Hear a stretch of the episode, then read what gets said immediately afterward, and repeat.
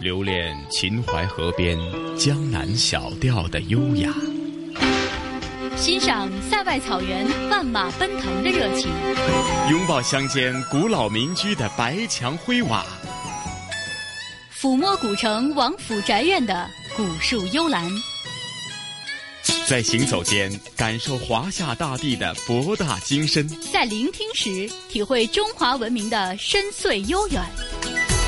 这里是华夏之声台和香港电台普通话台联合制作播出的《魅力中国》。好了，收音机旁以及国际互联网上的所有的海内外的听众朋友们，大家好！欢迎大家又准时收听由中央人民广播电台华夏之声、香港之声和香港电台普通话台联合为大家制作的《魅力中国》。我是普通话台的晨曦。各位好，我是中央人民广播电台华夏之声、香港之声的节目主持人雷鹏。晨曦你好，雷鹏你好，雷鹏啊，那这个星期咱们的《魅力中国》的主题内容将会为大家介绍哪方面的内容呢？这一星期呢，我们要给大家介绍的是来自于四川成都的。成都金沙遗址博物馆，那么我也是非常有幸在采访之呃，在这个出外出采访的时候呢，到了这个金沙遗址博物馆，然后这期呢，我们就主要跟大家来讲一讲金沙遗址博物馆，包括这个金沙遗址究竟是一个什么样的一个情况，包括它跟这个大家比较熟悉的三星堆遗址有着怎么样的一些关系。那么我也是走进呃这个金沙遗址的展厅，我们参观了一些这个他们发掘。出来的文物，呃，然后通过这些文物的介绍，通过这些文物的这种呃描述，专家的论证，我们也是再一次重回到了几千年前的成都的这个建城史，重新回顾了解了成都的这个城市的发展，包括它的演进。到现在，成都为什么呃成为这个美食之都啊，成为这个休闲之都啊？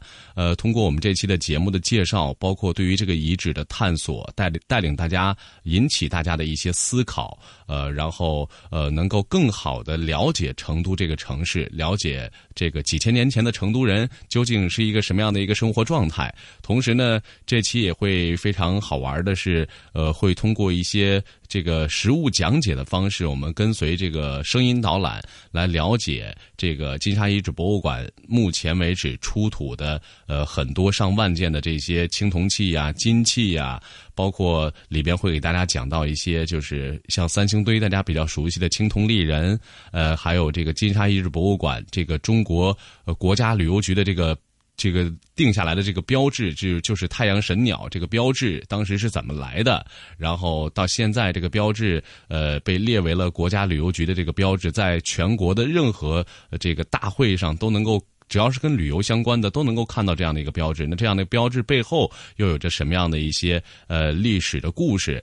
呃，这期节目呢，我们都将会通过呃一件一件的文物展陈的方式，向大家诉说一段一段背后的历史故事。嗯，是的，的确，在人们的记忆当中啊，提及到这个在考古的发展史当中呢，呃，似乎这个金沙遗址呢，当时呢已经是足以震撼人们的在考古方面的一个呃新的一个里程碑，甚至说呢，呃，这个金沙遗址的发现呢，呃，其实是拓展了人们对古代蜀地文化的它的非常。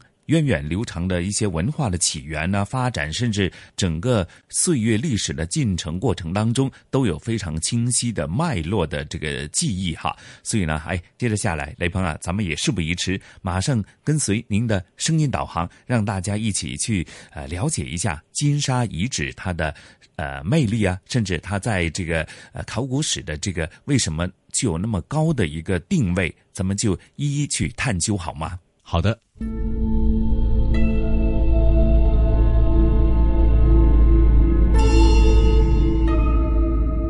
我的心里放着一把铜戈，尽管从未取出来用，向别人挥舞，它依然有削铁如泥的杀气。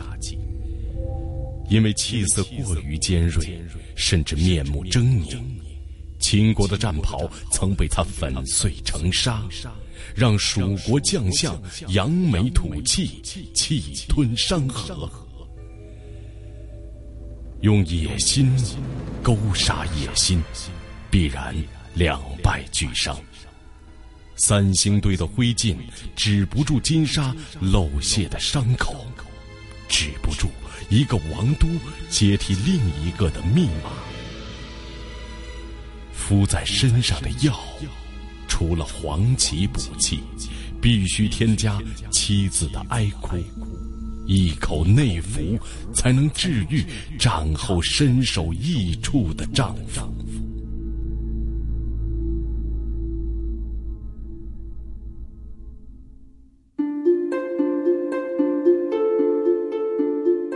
这首童歌选自二零一五年由四川人民出版社出版的《金沙物语》。《金沙物语》由七零后青年诗人彭志强历时一年创作而成，也是我国第一部撰写古蜀文明金沙王国以及曾经断裂五百年成都历史的诗集。作者用极具个人化的想象力，让太阳神鸟、金面具、圆形金器、金人面形器。石碣玉琮、青铜立人等金沙遗址出土的代表文物，以诗歌的方式，让过去的历史重新说话，述说古蜀国人生产生活和祭祀文化，深入展现了成都金沙遗址博物馆一百多件文物的前世今生。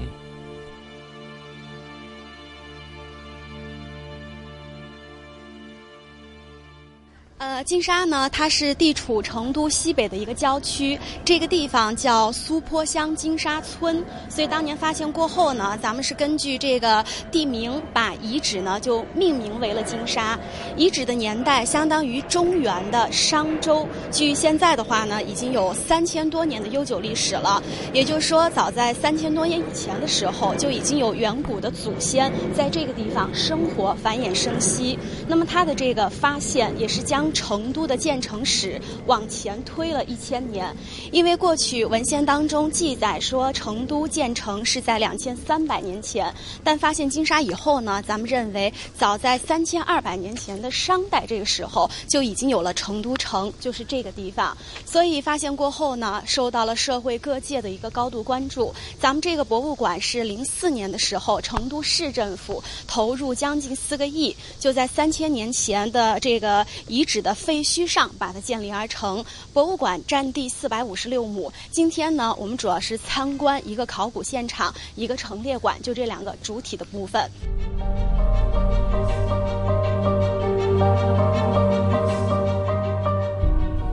据《华阳国志》记载，古蜀国开明王梦见一座城郭在移动，便依梦境把都城迁到了成都。人们认为这是成都作为古蜀之都的开端，而金沙遗址是2001年2月8日在一次基建施工过程中偶然发现的，出土文物有金器、铜器、玉器、石器和漆器等，其中最著名的为距今三千多年的太阳神鸟金饰。2005年8月16日，太阳神鸟金饰成为中国文化遗产标志。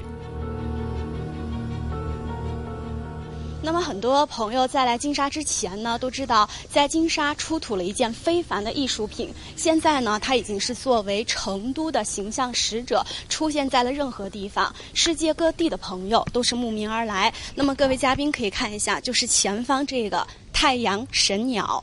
嗯，它的最中间象征着一个太阳，散发着十二道太阳光。外层的话，您瞧是四只神鸟乘着逆时针方向围绕着中间的太阳，所以把它取名太阳神鸟金饰。那么这个图案呢，它是成都这座城市的形象标识，它更是和中国一千六百件文物参加评选，在零五年的八月十六日，它被国家文物局选为中国。文化遗产标志，也就是说，像我们在气势恢宏的秦始皇陵，或者是金碧辉煌的北京故宫，凡是跟文化遗产有关的地方，都以太阳神鸟作为标志。而这个雕塑也是当初国家文物局为了纪念中国文化遗产标志的诞生，把它放大而成。太阳神鸟的原件呢，等一会儿咱们到了我们陈列馆之后，我们会看到。呃，现在呢，我们就先参观我们的第一个馆——遗迹馆。遗迹馆里头呢，它是一个考古的发掘现场。由于我们这个考古现场的发掘工作只进行了十分之一，还有大量的这个遗物呢还在泥土底下埋着，所以您看我们这个遗迹馆呢，它是采用了一个全钢架结构，呃，用了十五根柱子把整个建筑支撑起来，没有打这个地基，所以说不会对地下的文物造成任何的破坏，也是方便以后咱们金沙。进一步的考古发掘。专家推测，金沙遗址主体文化遗存的时代约商代晚期至西周时期，极有可能是三星堆文明衰落后在成都平原兴起的又一个政治、经济、文化中心，是古蜀国在商代晚期至西周时期的都邑所在，也是中国先秦时期最重要的遗址之一。金沙遗址博物馆党委书记、常务副馆长朱张义，你看，我们今天到少数民族地区去，他们的装饰品也可以非常非常漂亮。但是我们从另外一个角度来讲，可以说古代蜀国有多发达，也就说它的分布范围有多大。实际上，我们从文献记载和考古发掘来讲的话，我们能够看到，它当时实际上古代蜀国以成都平原为中心，而北边到了汉中地区，东边的话一直出三峡到了宜昌。啊，什么南边实际上到了云贵高原，所以整个那个范围来讲的话，它是非常非常强大的一个国家，嗯，所以说它真的是因为有那么大一个范围，所以说它的国力就非常强盛，它的经济实力非常发达，它才可以做到那么多。据了解，金沙遗址已发现的重要遗迹有大型建筑基址、祭祀区、一般居住址、大型墓地等，出土金器、铜器、玉器、石器。象牙器、漆器等珍贵文物一万余件，还有数以万计的陶片、数以吨计的象牙，以及数以千计的野猪獠牙和鹿角，堪称世界范围内出土金器、玉器最丰富、象牙最密集的遗址。像当年三星堆呢，在它的两个祭祀坑里头是发现了象牙八十一根。那大家可以看到金沙的象牙，路过这边可以看到一张照片，一号坑象牙堆积。我们这儿的象牙堆积了多达八层，而且它的长度几乎都是在一米二到一米六。所以您可以想象这个三千年前大象的体型。然后像这个八层象牙的话呢，现在还在这个沙堆的里头埋着。全部的把它给回填了，因为金沙当年发现了以吨来计算的象牙，我们当时从这么多的象牙里头取了大概几根出来，跟法国专家合作，用了一种试验性的保护，呃，硅胶进行封存。但是硅胶封存，其实零一年金沙是第一家尝试，那个时候谁也不敢说这种保护的状态，嗯，到底好不好？所以说。把这个八层象牙回填了，这样保护比较的保守，不过是当时看来没有办法中的办法。那在这边您能看到很多象牙，您看这个剖面壁上那些露出来的一块一块的，全部是象牙。因为这个地方是当年建房的时候挖土机掘开的地方，所以您看这象牙全部是露在这个土层的外头。不过现在呢，我们已经把这个象牙呢做过加固、做过保护了。朱馆长告诉我们。如果仅从考古学家的身份出发，他更多的是倾向于文化保护，而博物馆则倾向于所谓的综合效益的考虑。所以，如何在做好文物发掘的同时，也做好保护是十分必要的。金沙遗址博物馆党委书记、常务副馆长朱张义。作为金沙博物馆来讲的话呢，呃，金沙遗址的主要的那块范围，就是我们现在博物馆的范围，实际上已经完全保留下来了。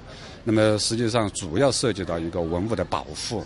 那么比如说我们纯墩的象牙，到目前为止还没有一个保护的一个非常好的一种方式。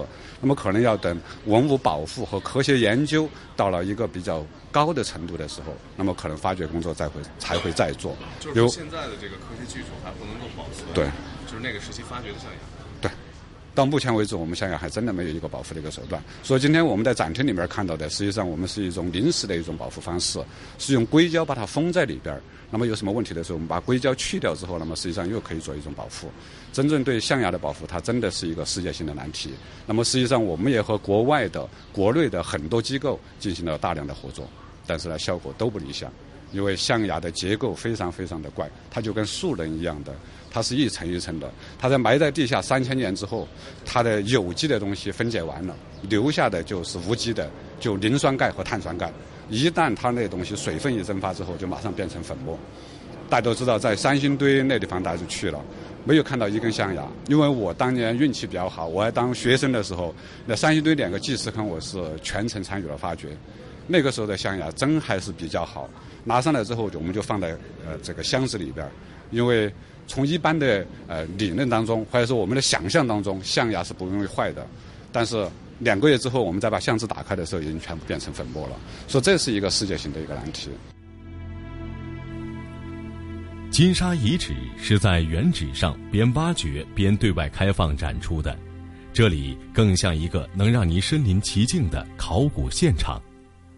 祭祀区是古蜀时期一处专用的冰河祭祀场所，分布面积约一万五千平方米，年代约为商代晚期至春秋早期。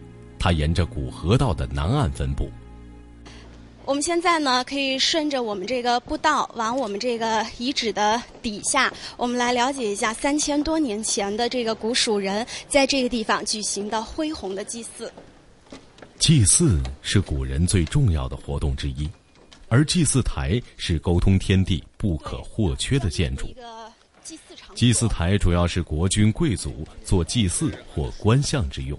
哎，对。国之大事在祀与戎，在古人的观念里，天地间万物有灵，祭祀可以祈求神灵的庇佑，而巫师是可以通神灵的，因此祭祀与王权。往往是统一的。所以就在前段时间，中国社会科学院考古研究所的专家杨红勋先生来到金沙以后，他提出这个洞呢应该是人们搭建的大社。他所提出的大社就是人们祈求风调雨顺、祈求丰收的古建筑。然后您看一下前面的图片这是杨红勋先生的一个复原图。他认为这个大社就是一个有顶的、有长梯的宏伟的一个高高的祭祀台。所以您可以想象，巫师站在这样高台上祭祀的话，这种感觉是很庄严而神圣。的祭祀完以后，把献与神的东西埋在这个地方。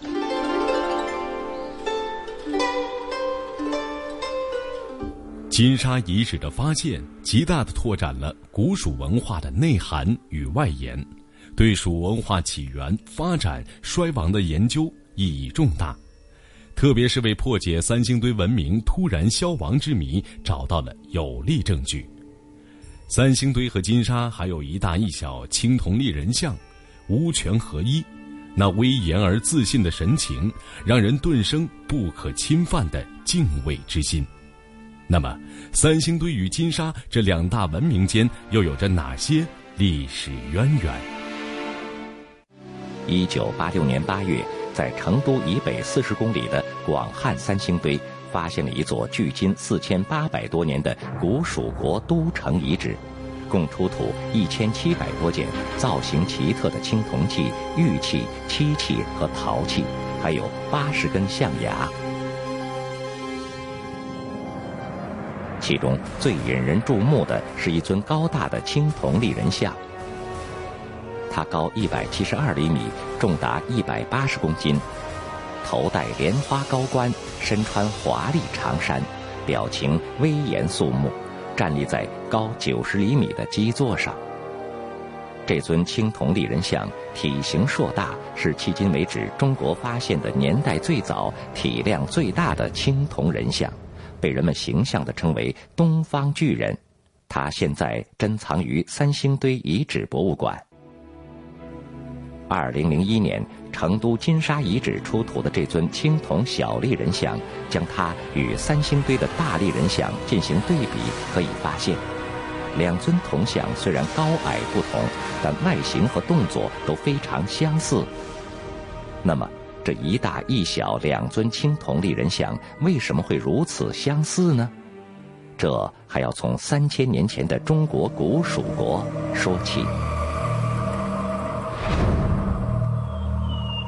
蚕丛及鱼凫，开国何茫然？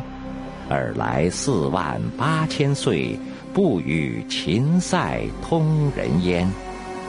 西当太白有鸟道，可以横绝峨眉巅。地崩山摧壮士死，然后天梯石栈相勾连。中国唐代诗人李白在《蜀道难》一诗中，生动描绘了蜀地地势险要、交通不便的地理特点。古蜀国先人在崇山峻岭间的平原地带，创造了灿烂的文明。据文献记载，古蜀国最早的国君是蚕丛、伯霍和于福，他们创立的王朝被称为蜀。因此，专家将秦汉以前的蜀王国称为古蜀。在三千多年前的中国商周时期，古蜀国以三星堆为中心，逐渐发展成长江上游的政治、经济、宗教和文化的中心。然而，不幸的是，一千五百年后，三星堆遭遇了一场突发的灾难。专家推测。也许是一场惨烈的战争，或是一场汹涌的洪水席卷了这个曾经辉煌的国度。古蜀人纷纷携家带口逃离三星堆，古城被遗弃，成为废墟。古蜀人向成都平原的腹地迁徙，最终选择在金沙重新建立起国都。中国古代先民都信仰神灵。能与神灵沟通的人是巫师，他会告诉信仰者吉凶祸福，因此巫师的地位很高，受人尊敬。成都文物考古研究所副研究员张晴，他应该是跟三星堆的青铜立人一样，应该是祭祀的身份，应该是巫师的身份，也就是说。在当时的金沙和三星堆遗址，曾经有一个特殊的人群，就是巫师集团，他们主导着整个社会的我生产和生活活动。那么，在古时的蜀人在祭祀时又如何伴奏？三千多年前，古蜀人的休闲生活是怎样的？在金沙遗址出土的石磬解开了这个答案。我们都说这个成都呢是一个休闲之都、音乐之城，很多外地朋友说成都人骨子里透出来一种闲。那我们想，这可能是这座城市几千年所传承的，这是他们的乐器，他们用音乐陶冶情操、修身养性。他是在零六年。中央电视台来直播那次，我们直播了四个小时。当时发现了这个古代的乐坛之王磬，因为最早的时候吧，古人都是以捕鱼和狩猎为生。人们劳动以后获得了丰收的猎物，为了表达喜悦之情，就把自己打扮成野兽的形象跳舞，一边跳舞一边敲打石头。这边有了磬，那您看这个磬字，其实这个磬字在三千年前中国的甲骨文中已经出现了。甲骨文中的磬字呢，很。形象是一个人站立着做敲击状，所以研究甲骨文的学者郭沫若先生说：“呃，以手击磬，耳得之而成声。”意思就是说，悬挂起来敲打它，您的耳朵里能听到它的声音。其实这个磬看上去特别普通，但是它对四川来说意义很重大，因为在汉代吧，有一位史学家叫做杨雄，他曾经写了一本书《蜀王本纪》。在《蜀王本纪》当中，他这样说：“蜀地不。”小文字未有礼乐，意思就是说，四川这个地方既没有文字，又没有音乐。但是您看这个磬的发现，敲碎了蜀地未有礼乐的认识，敲醒了三千年前的历史，就是告诉您那个时候已经有音乐，人们在祭祀的时候是有音乐伴奏的。嗯，在我们发现的祭祀里头，其实很多都具有浓郁的宗教色彩。这个地方您看到的是老虎和一个人。呃，我们先讲讲老虎。您瞧这个老虎的话，大家看可能会发现美中不足，就说这个没有尾巴。您瞧瞧这个弯曲的。金沙玉器多是就地取材，玉石材质不算上佳，但金沙人对色彩线条有很强的鉴赏力。金沙遗址出土的文物中有一件石虎雕刻，身子是写实风格，头部却凿刻的有些夸张。尾巴别出心裁的由另一块石料做成，用木屑与虎身交合，静态的石虎立即呈现出动感。由此可见，金沙匠人的别具用心。把它分开做。大家很有意思的是，发现老虎的时候，老虎的旁边躺着一个人，就是这个。这个人呢，中分头，呃，男性，打着耳洞，然后跪在地上，手被绳子绑起来了，所以可能给大家的第一印象，要么就是一个奴隶，或者是罪人。我们当时又在想，这是不是用？目前金沙遗址出土的石器有一百七十件，包括石人、石虎、石蛇、石龟等，是四川迄今发现的年代最早、最精美的石器。其中一件石跪坐人像。其头发如流水般朝两边分开，辫子长及腰际，嘴唇和眼眶涂着暗红色的朱砂，双耳穿孔，两手被牢牢地绑在身后。考古学家推测说，这有可能是三千年前的一个奴隶形象。这个形象同三星堆祭祀坑出土的奴隶石雕仿佛一母同胞。其造型之生动逼真，刻画之细致入微，反映出了古蜀时期的石雕工艺已达到炉火纯青的境界。呃，除了日复一日、年复一年的祭祀之外，咱们再看看这个地方，人们在生活当中遇到很多不能解决的事情，会向神灵求助。他认为未来的事情能预知，预知的方法就是通过龟壳进行占卜。在金沙遗址的中心区域，考古队发掘出了十九具龟甲，它们并不是普通的动物骨头，每块龟甲上都有烫烧后戳成的小孔，和阴虚甲骨十分相似。虽然在补甲的背面没有发现文字，但已足以说明它们是用来占卜的龟补甲。在遥远的古代。巫师们占卜时，常常会用烧红的金属棒在龟壳上烫烧，然后根据烫烧后的小孔边缘的裂痕来确定凶吉、预测未来。而龟壳的大小往往代表了统治者的权势。金沙发现的甲骨中有一块长达五十九厘米的龟甲，被认为是有史以来发现的最大的龟补甲。呃，您看到的这个全是乌龟壳，在金沙这边呢，我们发现了十九片这是占卜用的。其实很多游客都会问说，人们占卜为什么要选择龟壳？这个疑问在几千年前的时候，孔子的学生就请教过孔子。当时孔子就打了一个比喻，说像一些小孩儿遇到不懂的事情，他会去问一些白胡子老爷爷。在他们看来，年长的智者人生经验丰富，乌龟吉祥长寿，博古通今，无所不晓。所以孔子这个回答可能是比较形象的一种说法。那您注意看一下，在龟壳的里头，呃，布满了这种钻凿的一些小圆窝，这些小圆窝就是巫师凿出来的，它凿出孔以后，用火再来烧，灼烧以后，这个孔与孔之间，您瞧，它就自然的形成了一条条的裂纹。他们就会根据裂纹的长短或者是走向来决定战争、和平、生存、死亡，什么事情能做，什么事情不能做，他就根据上头的裂纹来看。嗯，其实这样一个占卜的方式不仅仅在古蜀文化里头有，在中原文化当中更盛行。像河南安阳殷墟发现了这种卜甲十五万片，并且他们占卜完会在上头写出占卜的时间、所问的事情、占卜的人是谁，过几天以后。这个事情到底有没有灵验，都会记录下来。这边有了中国商代甲骨文，但是非常遗憾，就是古蜀文化很神秘，因为金沙人没有给我们留下一个文字，一个文字也没有，没有，连符号都没有。这个是个模型吧？这是修复的，真人修复的，对，也是出土的。哎，也是出土，它就破了，然后把它一点点修复好的。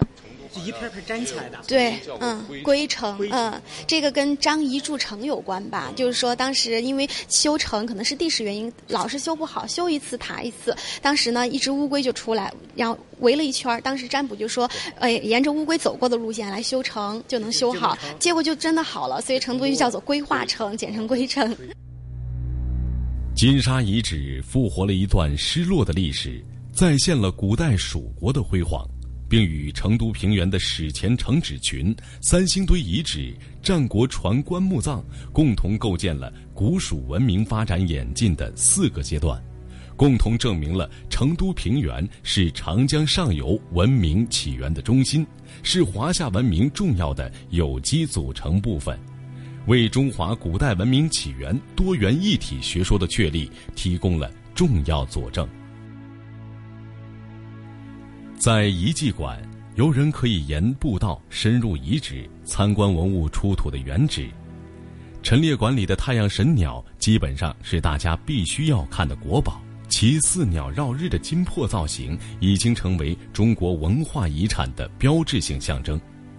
而真正神奇之处在于它的轻巧，仅有四十三克，曾有老金匠目测至少在三百克，这种工艺连现代人都无法做到。呃，您看这个展厅是我们的精品展厅，所以您看它的整个设计，中间就像是一个高高的祭祀台一样。我们看一下太阳神鸟。这个是吧？哎，镇馆之宝不大，对，它是三百六十度旋转的。然后大家围着这个展柜呢，我们都可以看到，其实，在旋转的时候，您可以看到在上头有一个悬浮的影子。在上边，这也是太阳神鸟，这是一个光的作用。呃，现在呢，您看到的这一件就是三千年前的古人为咱们成都量身打造的一张名片，它是国宝级的文物，这就是我们的镇馆之宝——太阳神鸟的原件。刚才正如各位说的，它不大，很小，但它很精致，所诠释的是一种美。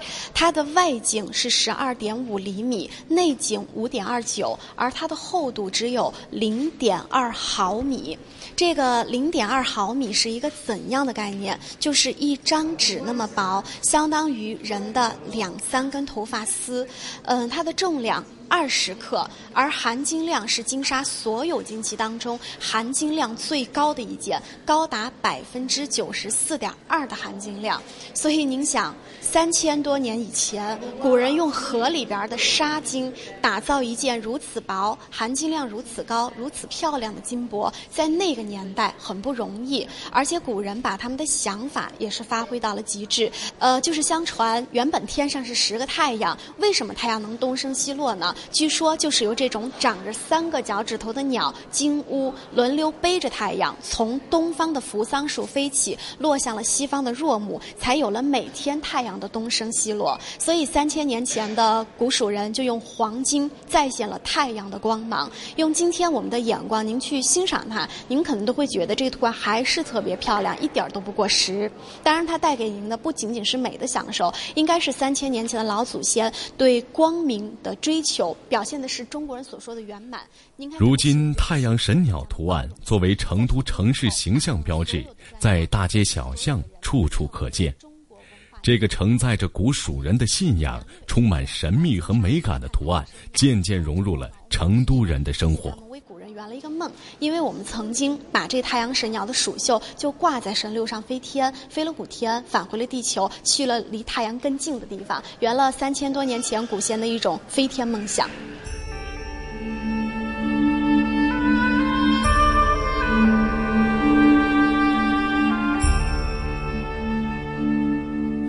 现在的金沙遗址博物馆在成都人心中是有地位的，相当于是文化会客厅。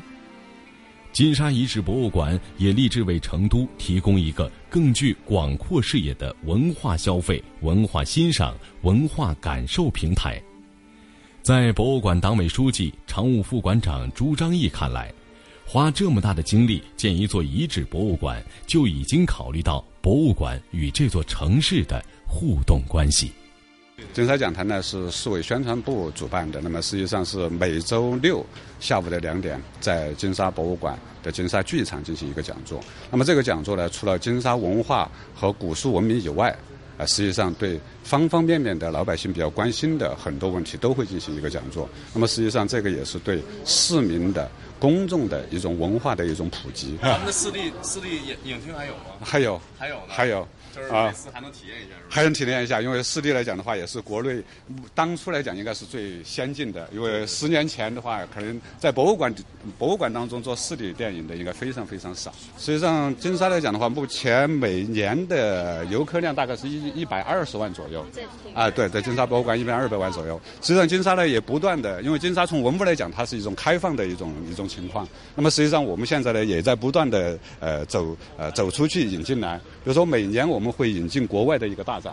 比如说，我们引进了罗马的罗马的一个展览，引进了埃及的一个展览，我们还有引进玛雅的一个展览。那么实际上，金沙文物和三星堆的文物的话，也在不断的往国外走。那么在呃，比如说在美国、在日本、在加拿大、在法国进行了展览，我们还会不断的走出去。像文化的一种交流，实际上非常非常重要。我们下来之后的话，会会不断的组织进行展览。呃，让市民的话更多的了解金沙，了解三星堆，我们也会走回去。包括我们的文物的话，也在国内的进行巡展，现在差不多四年时间，都在国内的博物馆进行巡展。一个博物馆与一座城的人们还将有什么样的美好交集？这似乎是一个答案永远充满惊喜的问题。从金沙开始，人们对遗址博物馆的作用。对城市中考古遗址的意义有了新的视角。遗址博物馆不仅仅是给遗址看大门的保管员，更应该是遗址代言人、考古代言人，扮演着文化价值传播者的角色。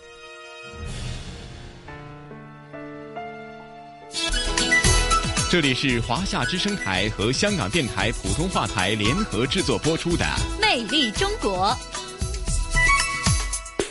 收音机前以及国际互联网上的各位听众朋友们，大家好！您这里正在收听的依然是来自于香港电台普通话台和中央人民广播电台华夏之声、香港之声联合为您制作的《魅力中国》节目。我是中央人民广播电台华夏之声、香港之声的节目主持人雷鹏。听众朋友们，大家好，我是香港电台普通话台的节目主持陈曦。嗯，陈曦啊，刚刚听过了这个探秘金沙，就是我们这期要。到的这个金沙遗址博物馆之后，通过这些一件一件的文物展陈，通过讲解员的讲解，包括一些文物专家的一些对它的解释，呃，对它的历史的发掘，呃，我不知道你有没有感觉，就是呃，在你的心目当中，你觉得成都除了一个美食之都之外，是不是感觉它的历史会更加厚重了一些呢？是啊，是啊，的确，刚刚聆听这个专题节目之后呢，我相信呢，收音机旁以及国际互联网上的听众朋友们和晨曦的感觉。一样就是，啊，好像是一段岁月和历史的穿越哈。那其中让人们感受到的就是再现了以前呃蜀国的呃这个悠久的灿烂的文明历史，甚至呢呃从这个灿烂文明的历史的进程过程当中，也对当前呢，比方说遗留下来的直到现在还有的一些呃四川的一些风俗文化以及人情啊等等各方面呢，或许有更深入的一个了解啊。嗯，其实就像陈晨曦所说的这样啊，其实我们这期节目呢，呃，像刚刚给大家介绍的这个古蜀之都的城市开端，呃，因为金沙遗址的发现呢，可以说呃把成都的建城史呢是往前又推了一千六百多年，所以说一下到三千二百多年的商周时期了。那么，刚刚我们也听到了，这个金沙遗址博物馆呢，到目前为止，它只只是仅仅发掘了十分之一的这个文物，那么还有还有很多的文物还在地下。那么现在我们说，对于文物，呃，怎么样去发掘？并不是很多考古专家所要想想到的，而是发掘出来的文物我们怎么保护？那么文物的怎么样的保护？目前也是对于考古界来讲，也是一个非常重要的课题。那么我们在最后的时候呢，也介绍了包括一些呃古蜀人他们的祭祀文化，还有刚刚我们在一开始要给大家介绍的一些，就是像青铜立人啊、石龙、石虎啊，包括呃大家非常熟悉的这些。金沙遗址的这个代表，也就是这个太阳神鸟，它究竟是怎么来的？那个时候古人的先贤的这种智慧，他们是怎么样打造出这么精美的一件这个器物的？这个纯度这么高的一件金饰，而且用于祭祀的。呃，通过这期节目呢，我们都给大家呃一一的进行了展示，包括这些呃我们在成都没有看到的，或者说看到了以后不了解它的这个呃文物背后的故事的这期节目啊，相信通过呃给大家的这样这样的声音的导览和呈现呢，一定能让你更加熟悉成都这座城市，同时也了解金沙遗址背后的历史故事，了解成都的金沙文化。嗯，是的。刚刚分享了我们这一期《魅力中国》的主题啊，呃，分享了金沙遗址它独特的人文历史以及它的魅力，甚至是啊一段呢远古的历史哈。不过说到今天，咱们香港方面的香港故事呢，也是跟这个文化和历史有着密切关系。当然，这个历史呢就没有金沙遗址那么久远。说的就是在前不久呢，香港呃也刚公布了呃。最新的十项的香港代表非物质文化遗产的名录当中，就包括了有这个啊南音宗族的春秋二季，还有香港的天后诞等等哈。那今天咱们同事雨波呢，也特意呢制作一集这个非物质文化遗产当中的南音，呃，给大家介绍一下南音的历史。因为呢，或许有些听众朋友将这个南音和粤剧呢就。混淆在一起。其实呢，呃，男音是用粤语，也就是广府话说唱的一种曲艺，曾经是香港非常流行。后来呢，由于它的这个好听以及它的时效性、实用性，所以呢，粤剧才吸纳了呃南音融为到其呃其中。所以呢，其实南音和粤剧呢本身是有些区别，又各自有特点。那具体是怎样的话呢？咱们同事雨波也请来了香港的戏剧泰斗啊，阮兆辉先生和大家讲解一下南音以及粤剧的一些分别和来龙去脉以及他们的特点。好，咱们现在就一起聆听这段岁月的历史，好吗？好的。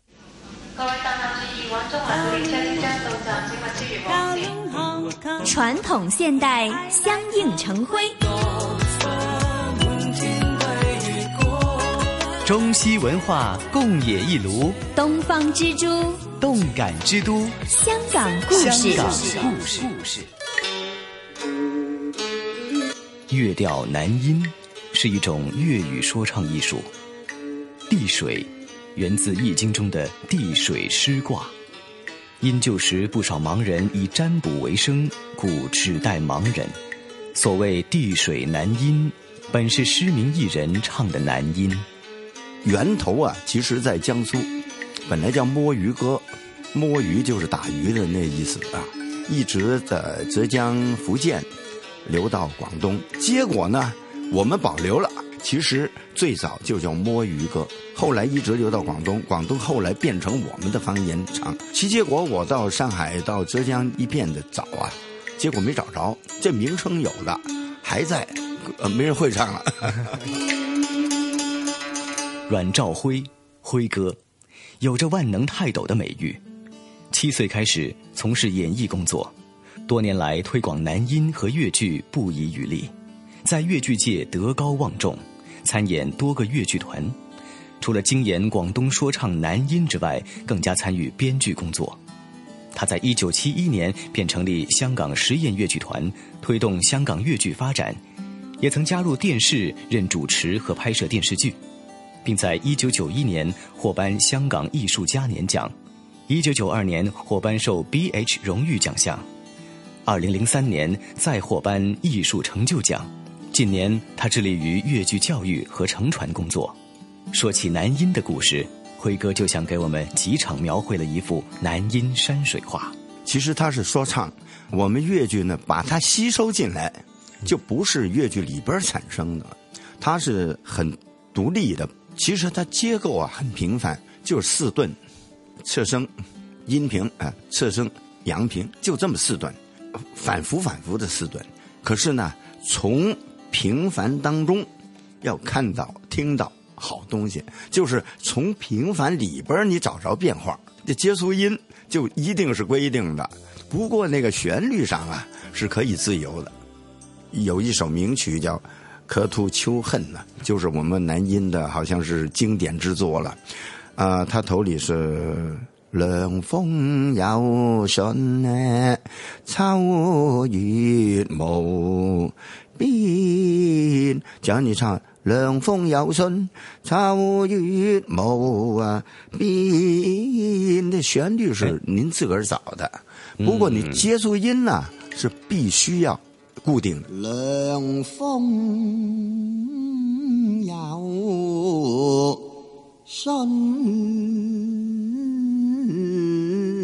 秋月无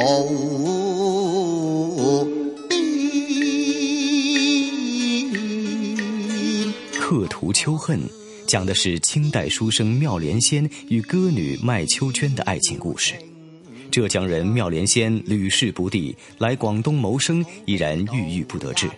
他曾与珠江花舫歌女麦秋娟相恋，后因时局动荡而天各一方。清代道光年间，南海名士叶瑞伯重编《客图秋恨》为广东地水南音，一直广为流传。相传叶瑞伯因战事阻隔，与相爱的人无法重聚，便借妙莲仙与麦秋娟的故事，寄托护花无力的相思。为一个多情，有很多名家都唱过《客图秋恨》。上世纪二十年代，白居荣首演越剧《刻图秋恨》，主题曲随即家喻户晓。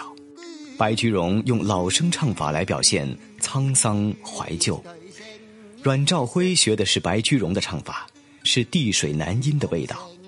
张国荣在一九八八年的演唱会中也唱了一段《刻图秋恨》，唱的就是白居荣版本，用的是流行唱法。很多人不知道南音是什么，但都知道“凉风有信，秋月无边”这句词。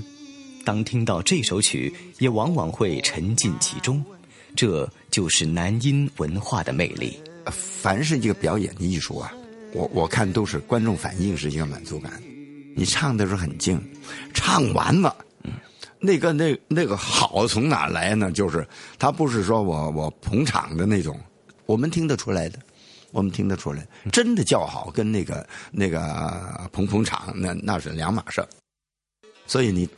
真的唱得好，而有这个反应，有这同感，那个观众都融入了，啊啊！唱完了，嚯，那那个那个好才在那儿才来，不是他听的时候呃给你叫个好，那那就完蛋了。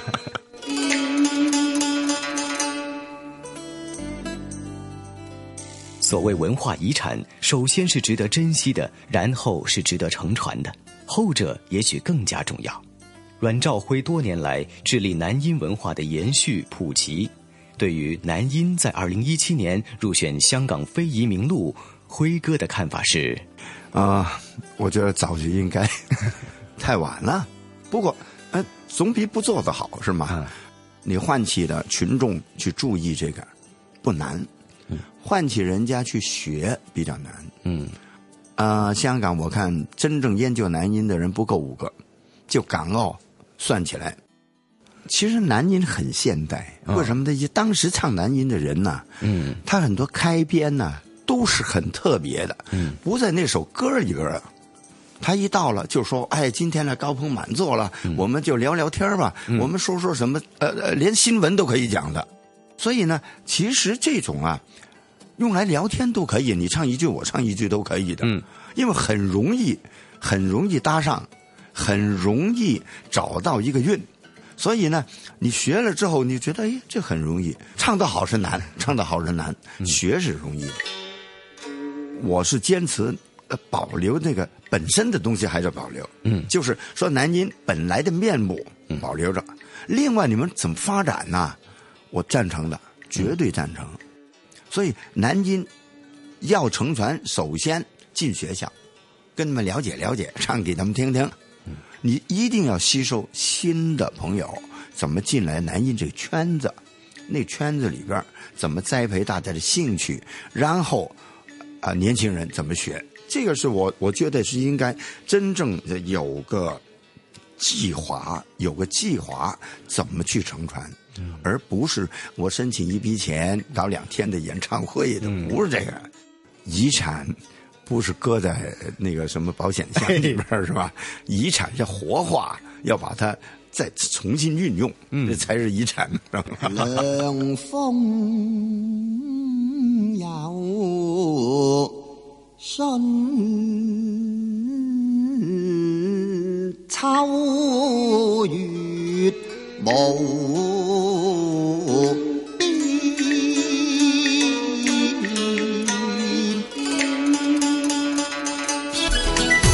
这里是华夏之声台和香港电台普通话台联合制作播出的《魅力中国》。是了，收音机旁以及国际互联网上的听众朋友们，大家好！欢迎大家继续收听由中央人民广播电台、华夏之声、香港之声和香港电台普通话台联合为大家制作的《魅力中国》。那雷鹏啊，刚刚聆听的我们这一期香港故事，相信呢，通过我们的同事语播和我们请来的这位极具分量的嘉宾呢，香港的戏剧泰斗阮兆辉先生的一个介绍以及亲身的演绎呢。令到呃收音机旁的听众朋友啊，对于男音有更深入的一个了解，以及男音和粤剧的关系，以及提及的为什么这么独特的男音，呃，其实他在传承和保育方面呢，都在面对一些新的问题啊。嗯，是的，就像晨曦所说的那样啊，不。不管是这个内地还是香港啊，都有很多的非遗的项目、非遗的技艺，包括非遗的传承人呢，值得我们去尊敬的。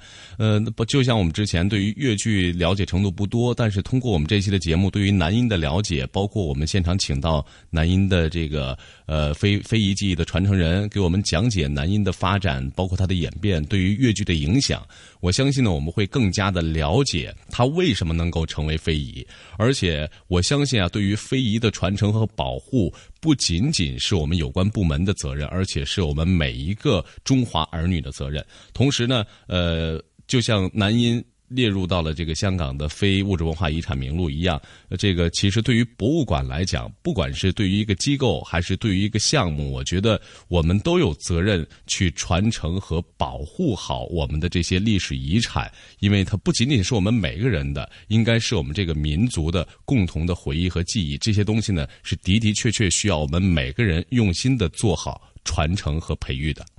嗯，是的。不过啊，说到这里啊，咱们这一期《魅力中国》的节目时间很快又得告一个段落。不过啊，咱们在节目临结束之前呢，还得做一个隆重的预告，就是咱们下星期的《魅力中国》的节目内容，又是我们今年的呃专题系列《魅力中国城市新跨越》了啊。嗯，那么下周的《魅力中国城市新跨越》，我们要将带大家去到的地方呢是陕西省的。宝鸡市，也相信啊，到时候会有更多精彩的来自于陕西宝鸡这座城市的经济、文化、历史、人文给呈现给各位听众朋友们。到时也欢迎大家继续锁定收听我们的《魅力中国》节目。是的，雷鹏和晨曦约定大家，我们在下期节目《魅力中国城市新跨越》，到时候见啦。好的，不见不。